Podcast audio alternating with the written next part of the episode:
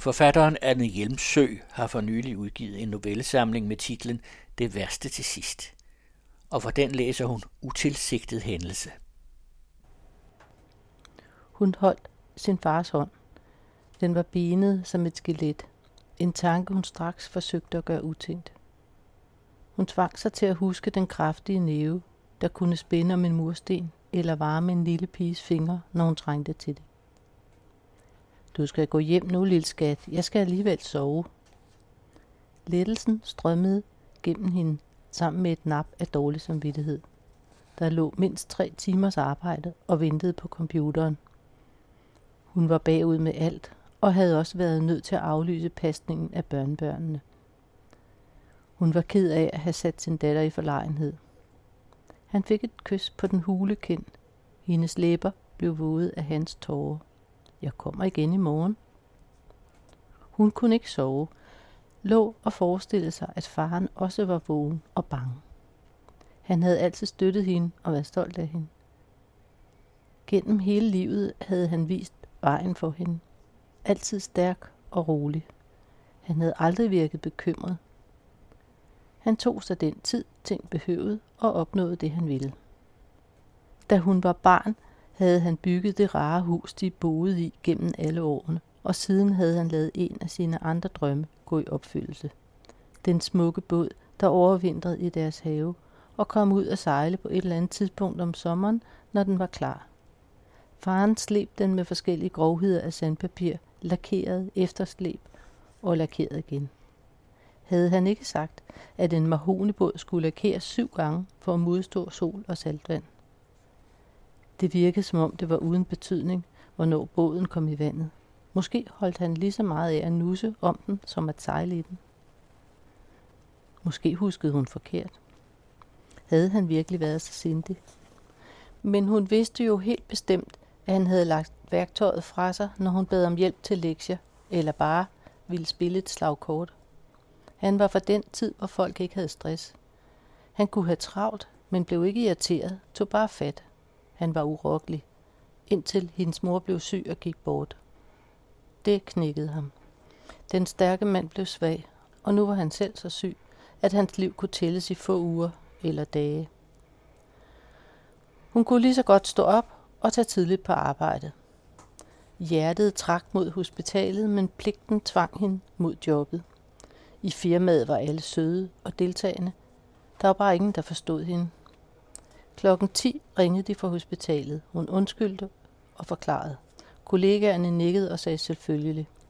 Hendes skulder spændte op og genstartede hovedpinen. En sygeplejerske stoppede hende på gangen. Hun så mærkeligt på hende. Halsen snørrede sig sammen. Det er okay med din far. Han havde bare et lille uheld. Han har det fint nu, men han er lidt ked af det. Hvor er han?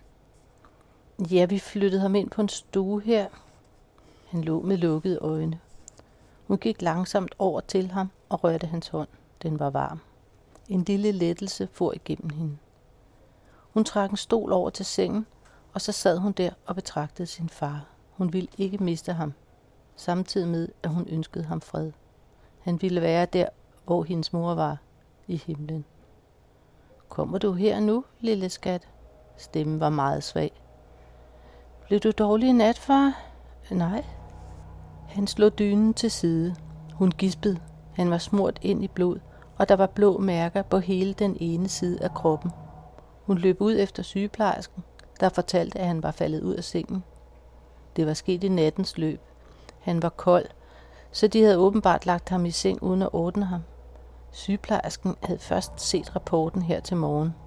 Hun bad om at få sin far vasket og røntgenfotograferet. Han kunne jo let have brækket hoften. Sygeplejersken blev rød i ansigtet og gik. Mens hun kyssede sin far, viskede hun, at hun nok skulle sørge for, at alt blev ordnet, og spurgte ham, om han havde smerter. Han græd lidt og viskede. De må ikke flytte mig ud på gangen igen. Kan du sørge for det? De siger, at jeg skal på et aflastningshjem. Det vil jeg ikke. Jeg vil bare hjem. Det gør ikke noget med smerterne, hvis bare jeg kan komme hjem til mor. Hun lod hans sidste sætning passere ubemærket, trak en stol hen til sengen og tog hans hånd som i går aftes.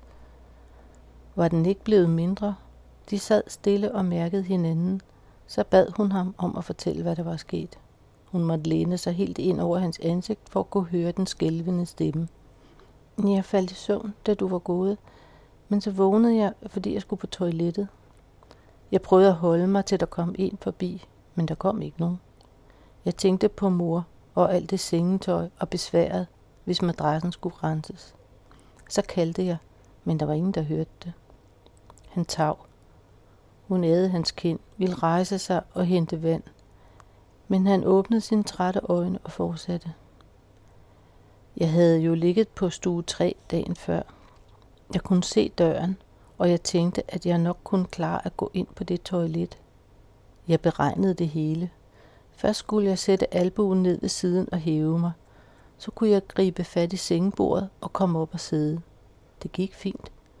Da jeg stod på gulvet, tænkte jeg hele tiden på, at jeg skulle holde fast i noget med begge hænder, ligesom dengang på båden, når der var høj sø.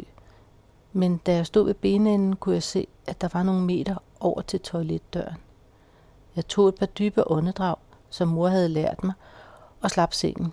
Men der blev jeg vist svimmel, og så faldt jeg. Hun blev ved med at æge ham. Han talte videre, nu med lukkede øjne. Det gjorde ondt, og min blære trykkede. Jeg råbte om hjælp, men der havde hun ligget vågen hele natten. Hendes underbevidsthed måtte have fanget noget, tænkte hun. Hvorfor havde hun ikke reageret på det med det samme og var kørt ind til ham? Faren fortsatte. Jeg blev nødt til at lade vandet i mine underbenklæder og på gulvet. Det var frygteligt flovt, men det lettede, selvom det gjorde ondt i siden og ved hoften. Det var koldt at ligge der i den sø. Jeg tror nok, jeg alligevel faldt i søvn. Det var i hvert fald lyst, da der kom en hen og sagde noget. Hun havde lyst til at styrte ud af døren og råbe til alle de tåber, der fik penge for at passe syge mennesker, men som åbenbart ikke holdt øje med de gamle, der lå ude på gangen. Vagten kaldte på assistance. Hun måtte ikke selv hjælpe mig op, sagde hun. Det kunne skade hendes ryg. Så kom der en mere, som heller ikke måtte løfte, men han puttede en pude ind under mit hoved. Jeg bad om en dyne, fordi jeg frøs sådan, men han sagde, at der ikke måtte komme dyner på gulvet. Så kom portørerne og løftede mig op i sengen. Jeg var så våd og havde vist også et par rifter, der blødte, for jeg blev helt rød på hænderne, da jeg ville mærke på min hofte. Da jeg vågnede, var jeg blevet kørt ind på den her stue, og nu er du her, min engel. Hun sad i en af de blå stole og ventede, rejste sig, gik ind i forkontoret, spurgte igen efter overlægen, men fik besked på, at han var optaget. Da han endelig dukkede op, gav han hende et kort nik og sukkede. Han så ned i sit journalark, skimmede det og løftede sine briller op i panden. Jeg forstår, at du forlangte, at vi tog et røntgenbillede af din far. Der var som ventet ingen frakturer. Det er overfladiske skrammer, som resultatet af en utilsigtet hændelse. Han kastede et blik på sit ur og lod øjnene hvile tilstrækkeligt længe til at sikre sig, at hun havde fanget signalet. Er du klar over, hvad der er sket? Han sukkede, nikkede. Din far faldt ud af sengen og slap godt fra det. Hun kunne ikke sige mere, men tænkte, at overlægen skulle vide, hvilken vidunderlig mand hendes far havde været. Han skulle høre om båden og om de rollinger, han havde lært at sejle, og han skulle vide, hvor kærlig han havde været over for hendes mor. Hendes far havde ikke fortjent at ligge på en kold gang i en sø af tis. Han fortjente omsorg og opmærksomhed. Lægen så irriteret på hende, skottede igen til uret. Hun prøvede at klare sine tanker. Min far på 93 år blev flyttet fra sin stue og ud på gangen. Ja, vi har ikke de fornødne midler tilført og må prioritere patienterne. Hun sank klumpen og mærkede, hvordan en lille styrke kom til hende. Med en roligere stemme end før, sagde hun. Der er ingen klokke på gangen. Han havde brug for hjælp og råbte, men ingen kom. Lægen forklarede i en belærende tone, at så måtte man jo benytte sig af en ble. Hun svarede, nu igen lidt for højt, at han jo netop ikke havde ble på. Beklageligt, som sagt, men han rejste sig halvt op. Hvorfor var der ikke sat sengehest op? Og hvorfor har I ikke klokker på gangen? Din far har formentlig Det aktiverede senghesten, sagde han og åbnede døren. Men nu var hun vred og råbte, at man kunne få trådløse alarmer til alt muligt andet. Javel? Er du ligeglad? Lægen vendte sig. Hun kunne pludselig se, at han var træt. Måske meget træt. Han trak vejret dybt og sagde, at geriatrien, altså de afsnit med de gamle langtidspatienter, generelt var underprioriteret, og så skete den slags hændelser. Overbebyrdede mennesker holdt sig ofte til de gængse regler. Det var nemmere end at forholde sig til de mere personlige løsninger. Hans øjne var milde. Det havde hun ikke bemærket fra starten. Brug hellere din tid hos din far. Den er ikke spildt. Det var Anne Hjælmsø, der læste Utilsigtet hændelse fra sin novellesamling Det værste til sidst.